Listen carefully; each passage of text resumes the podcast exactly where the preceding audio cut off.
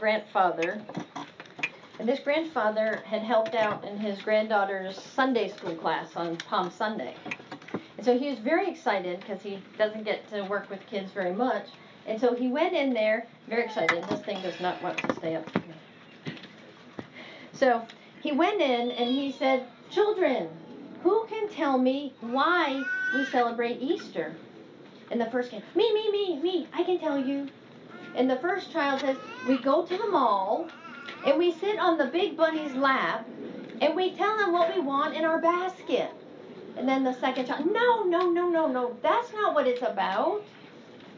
No, it's when you get a tree and you hang eggs on it. And then you wake up on Sunday and there are presents under the tree. Then grandfather says, Oh, what am I going to do? So he looks at his granddaughter and he says, Sarah, would you like to tell the class why we celebrate Easter? Yes, Grandpa, I'll tell them. It's when Jesus was crucified and he died, and his disciples laid him in a grave. They rolled a big stone in front of the opening, and then the guards fell asleep. And then on the third day, there was a big earthquake. The stone rolled out of the way, and then the whole town came out to the grave. And they wanted to see Jesus come out of the tomb. Because if Jesus came out and saw his shadow, then that meant that there were six more weeks of winter. Oh, heavens. You see, there's some confusion in the world about Easter. It's seen by the world as a kind of second rate holiday. This past week, I watched a man on the street video where they asked people about Easter. And many of those people, they had no idea what Easter was. None. They didn't know it was about Jesus. They didn't know it was about resurrection. But you know what? The majority of people know that Christmas is about Jesus. It's about Jesus being born as a baby in a manger. The Christmas season is warm. It's filled with family and well wishes and parties and gifts. We sing songs, we celebrate, we laugh, but not at Easter. You don't hear about people going out singing Easter carols. See, Easter reminds us of death. Easter brings to mind pictures of Jesus suffering, Jesus dying on a cross. We don't like death, we avoid it. We try to eat healthy and we exercise, we take vitamins just so we'll live longer. We don't like to talk about death. We're afraid of it. We dread it. We avoid it as much as possible. Well, let's be honest. It's not like we go to funeral parlors to meet people for coffee. No, we don't do that. But as much as we dislike death, as much as we despise death, we cling to it as part of our worldview. We can't see clearly because of it. It clouds our thinking. Now, I'm not just talking about our physical dying, but the sense of deathliness that we carry around with us. We believe that death has the last word. And that gives us a sense of defeatism. We feel downtrodden and burdened. And we allow that to affect the way we see the world and the way we see ourselves. Now, the ushers are going to hand out name tags today. Now, don't worry, this is not some sort of crazy welcome and embarrass the new people exercise. I'm not going to do that. Nobody's going to see these name tags but you. But what I want you to do, you're going to get two name tags. And I want you to take a moment and on that top name tag, I want you to write your name, but how you see yourself. How would you describe yourself? And that's what you're going to write. Hello, my name is anxious, warrior. How do you see yourself? Maybe you see yourself as beautiful. Praise God. But many of us don't see ourselves that way. So when you get your name tag, take that moment. Write down that name that you would give yourself. How would you describe yourself? What do you see when you look in the mirror? What descriptive name do you have for yourself?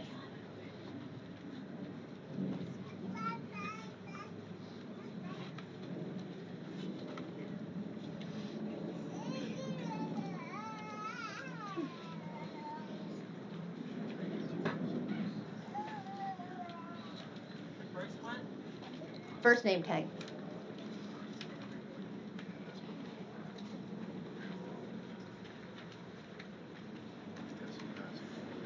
And then we'll get back to those in a few minutes. Nobody has to see it but you. Just between you and God. You know, death has been around since Adam and Eve took a bite of the forbidden fruit in the Garden of Eden.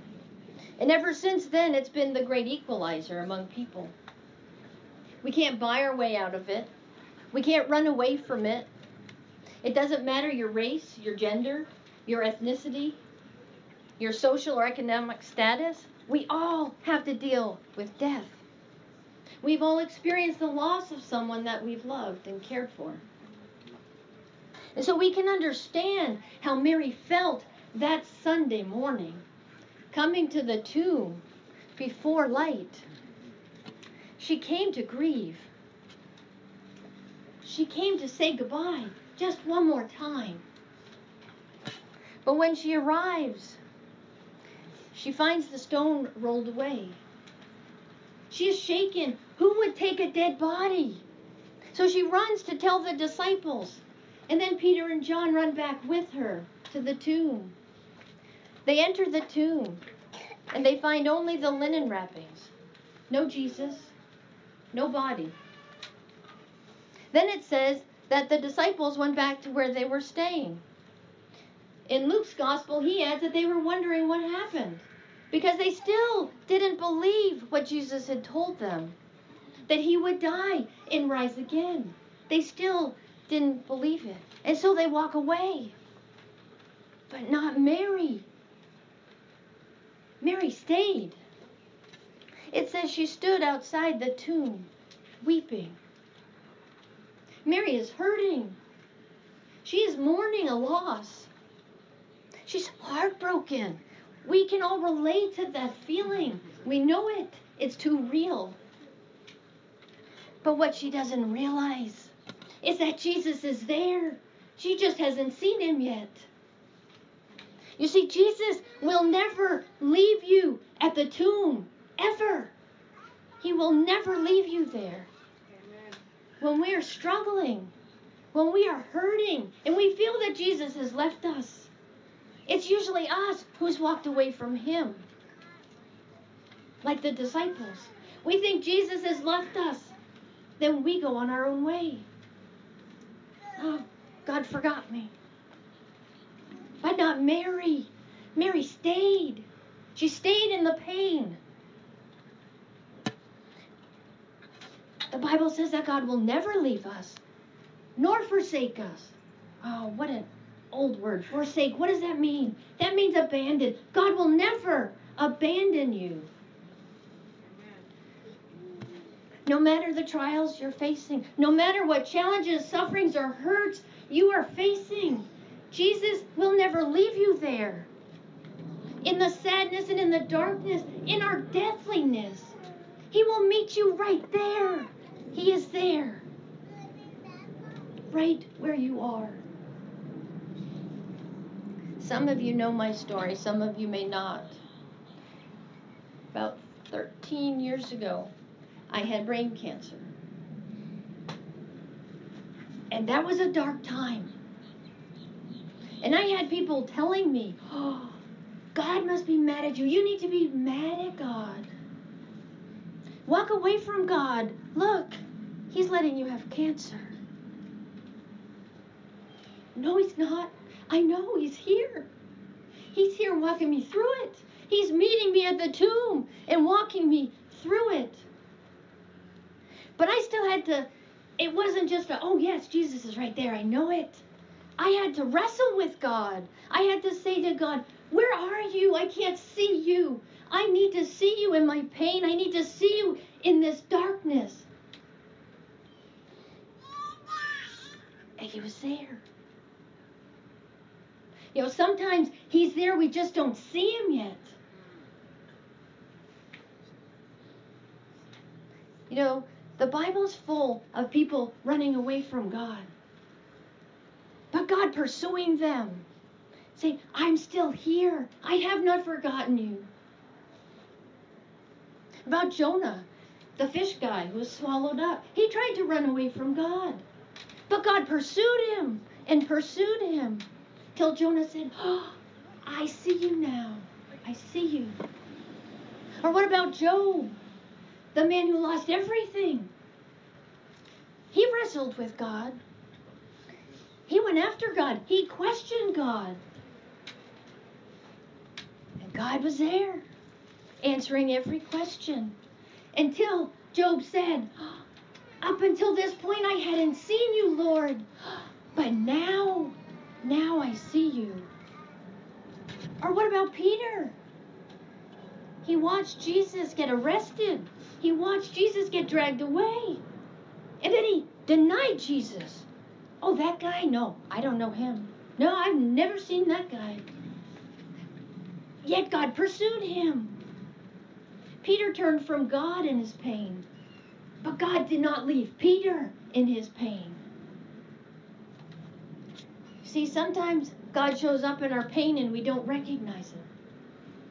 Our scripture tells us that Mary turned around and saw Jesus, but she didn't recognize him. She thought he was the gardener. You want to have a little fun? Next time you get pizza ordered to your house, open the door and say, Oh, I'm sorry, I was expecting Jesus. And see what they do. No, just kidding. But it's a great conversation starter. I'm telling you. But so often Jesus shows up and we don't recognize him until he calls our name. Jesus said to her, Mary, Mary. Suddenly she recognizes her Lord. Rabboni, she cries out, Teacher, it's you. You see, names are important. They identify us. They say where we came from. They say whose family we belong to. Mary is referred to in Scripture as Mary Magdalene. And we're first introduced to her in the Gospel of Luke in chapter 8. This is what it says. Along with some women who had been cured of evil spirits and diseases, among them was Mary Magdalene, for whom Jesus had cast out seven demons.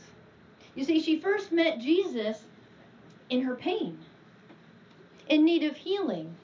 And then she becomes one of his most ardent followers and supporters, going with him everywhere. In fact, she was at the foot of the cross when he took his last breath. You know, she's mentioned at least 12 times in the Gospels. That's more than some of the apostles' names are mentioned. And then here at the tomb, Jesus meets her once again in her pain, in her time of grief. But this time he calls her by a new name Mary. Not Mary Magdalene, but Mary. It's personal, it's relational. See, names are important to God. We read several instances in Scripture of when God changes the name of a person to signify the work and the change that He's done in them. Abram becomes Abraham, Jacob becomes Israel, Simon becomes Peter, Saul becomes Paul. You see, in the kingdom of God, a change of name is symbolic of a change of heart. Some of you need a change of heart this morning some of us, I'm including myself. Are you in need of peace, joy, purpose? What about power, strength, just to face another day? Every one of us needs a change of heart at some point in our lives. Sometimes our bad attitudes get in the way. Sometimes our negative perspectives necessitate several changes of heart along the way. That's me. That's me. But the good news of Resurrection Sunday, the good news of Easter, is that Jesus is alive. Amen. He lives, and because He lives, we can live with Him. Not just eternal living. We live with Him today in this world, in our earthly bodies. And because He is risen, we know that death does not have the final word. Death and darkness have no power over us. Amen. They don't control us. They cannot steal our joy. They cannot rob us of peace. Jesus came to die and rise from the dead, to lift us up from our brokenness, from our darkness, from our bondage to the things of this world. And He's given us new names, names that will help us fulfill the potential that God has placed in us. We have a Savior who's meeting us right where we are, willing to change us into something new, a new creation. No matter what you've done in your past, no matter what you've said in your past, no matter where you find yourself today, right now, you have a Savior calling your name. He is calling every one of us by our name. And He says, I knew you before you were born. I made you. I formed you in the womb of your mother.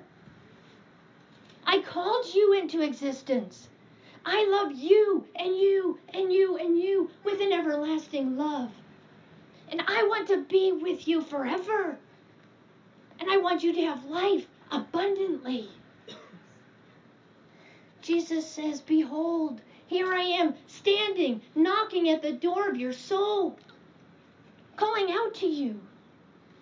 I've come to release you from your past. I've come to release you from your hurts, your pain, and your darkness.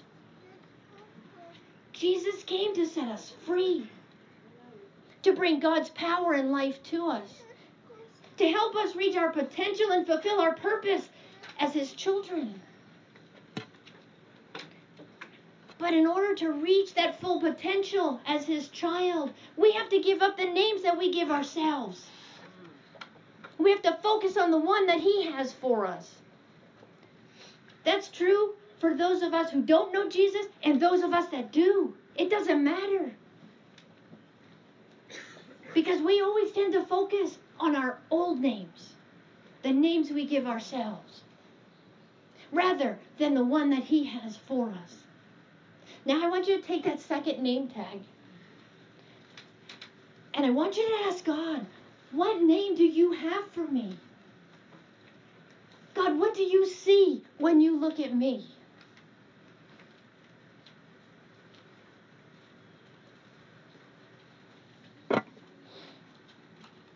Write it down on that second name tag.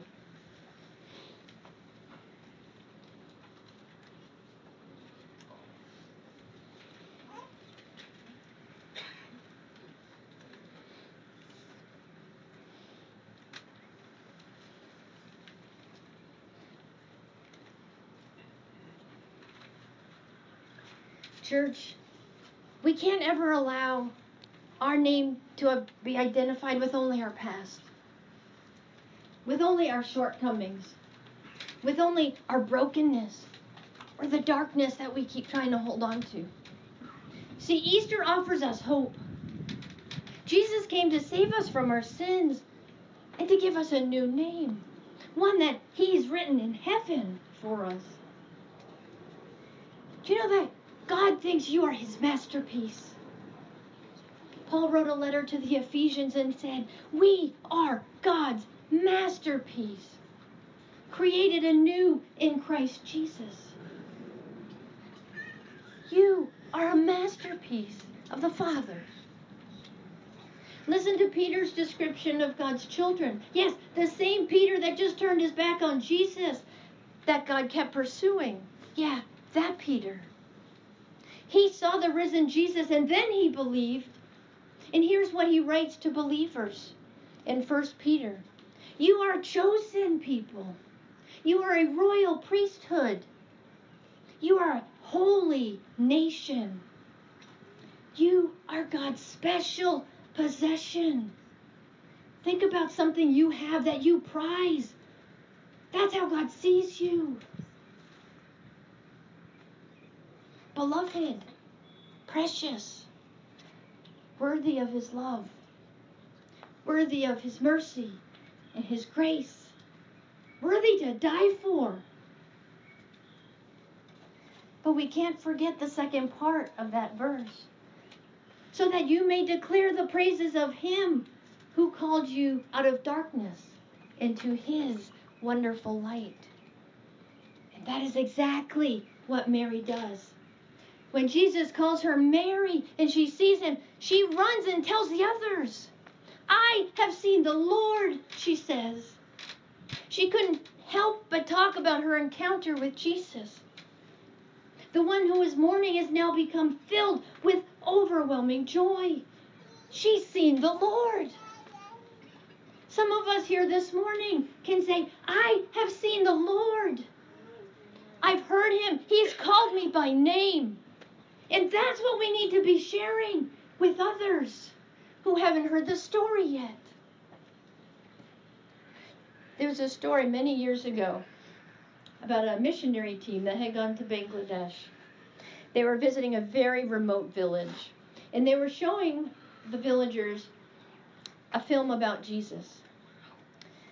And as the story unfolded and it got to Jesus' crucifixion, there were audible gasps in the audience and tears. People started to sob. But one of the mission team's sons, he stood up in the crowd and he said, Don't be afraid. Don't be afraid. He gets up again. I've seen this before. That's the message of Easter. This is our message to the world that's overwhelmed by brokenness and by darkness.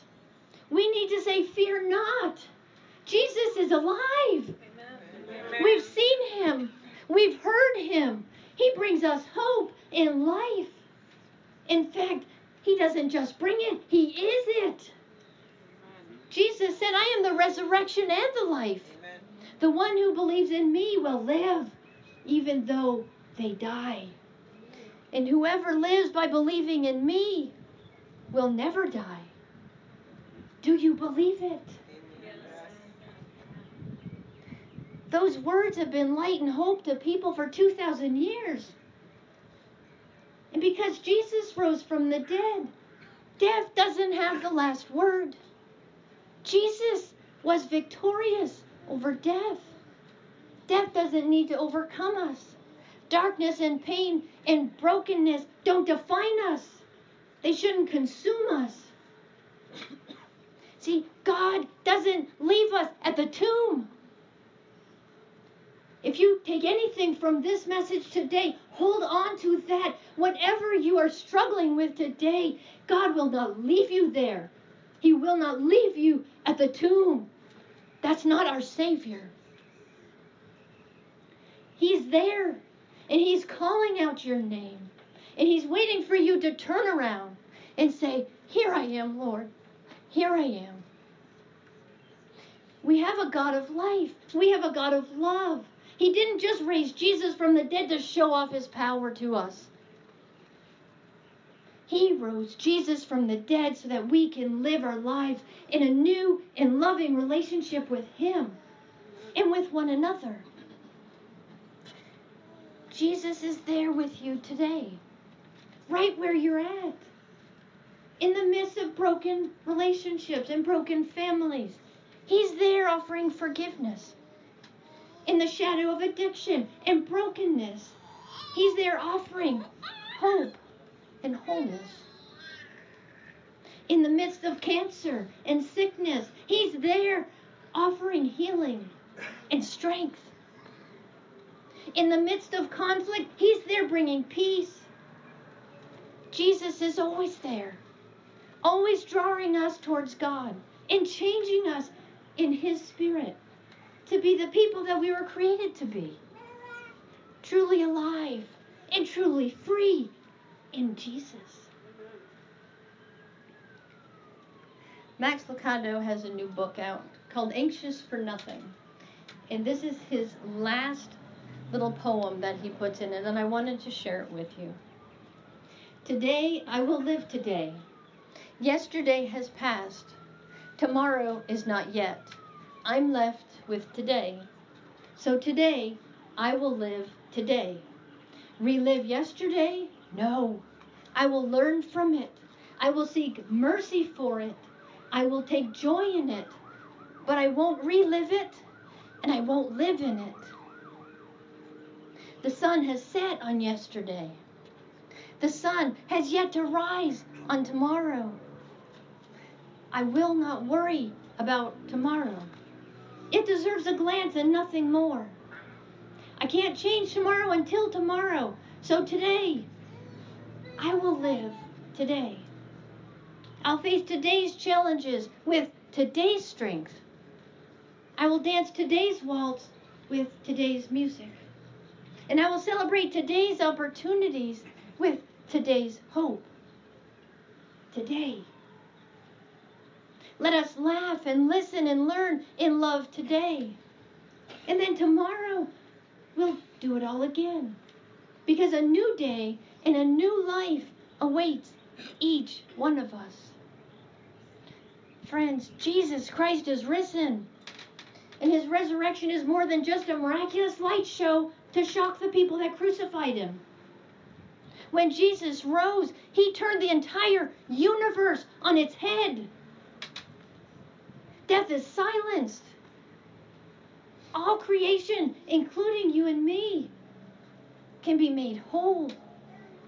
We can be restored. Because God has the final word. And that final word is Jesus. And it's Jesus that we celebrate today. That's why we're here. But we need to choose today. Who are we following? And then focus on that name that Jesus has given us.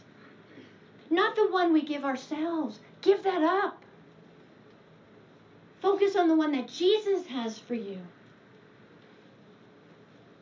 Because when we let Jesus change our heart, He changes our name. He gives us a new one. Not our physical names, not the name that the world knows us by. I'm still Christian to the world.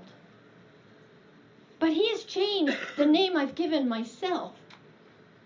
See, I did the same exercise earlier. My name, the way I see myself, insecure. I'm insecure. I can't do this, Lord. I can't do this, Lord. You want me to do what? I can't. I can't. And then when I sat and I prayed and I said, Lord, that's how I see me, but how do you see me, Lord? And he said, I see you as bold.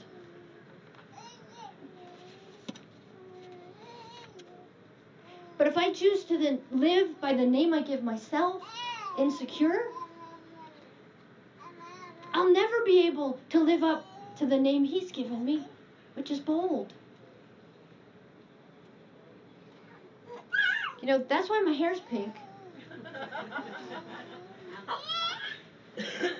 because it was a it was a sign of the transformation that God has done in me. It's a sign to I see you as bold. I that's how I see you. So this is a reminder of God's work in me. And it's also a great conversation starter.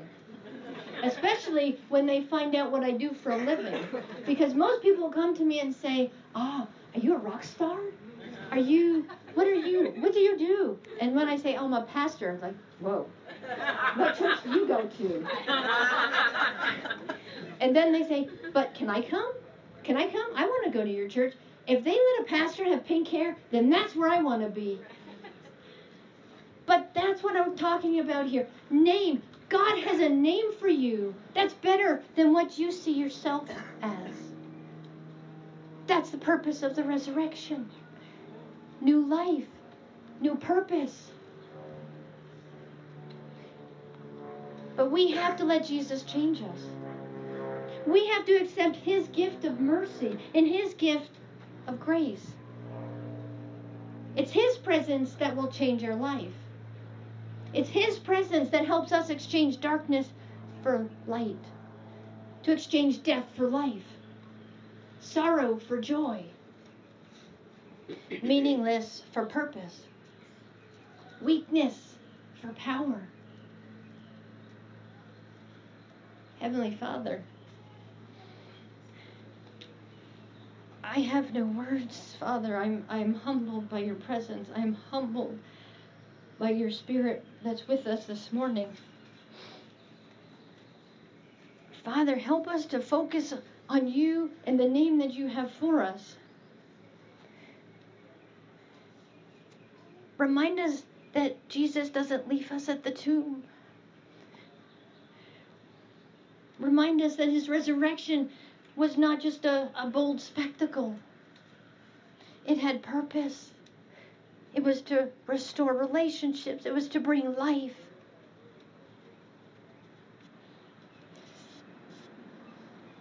Father, help us release the names we call ourselves. Help us to have eyes to see ourselves the way you see us. And Father, help us have eyes to see others the way you see them, not the way we see them. In Jesus' holy and precious, precious name. Amen. Amen.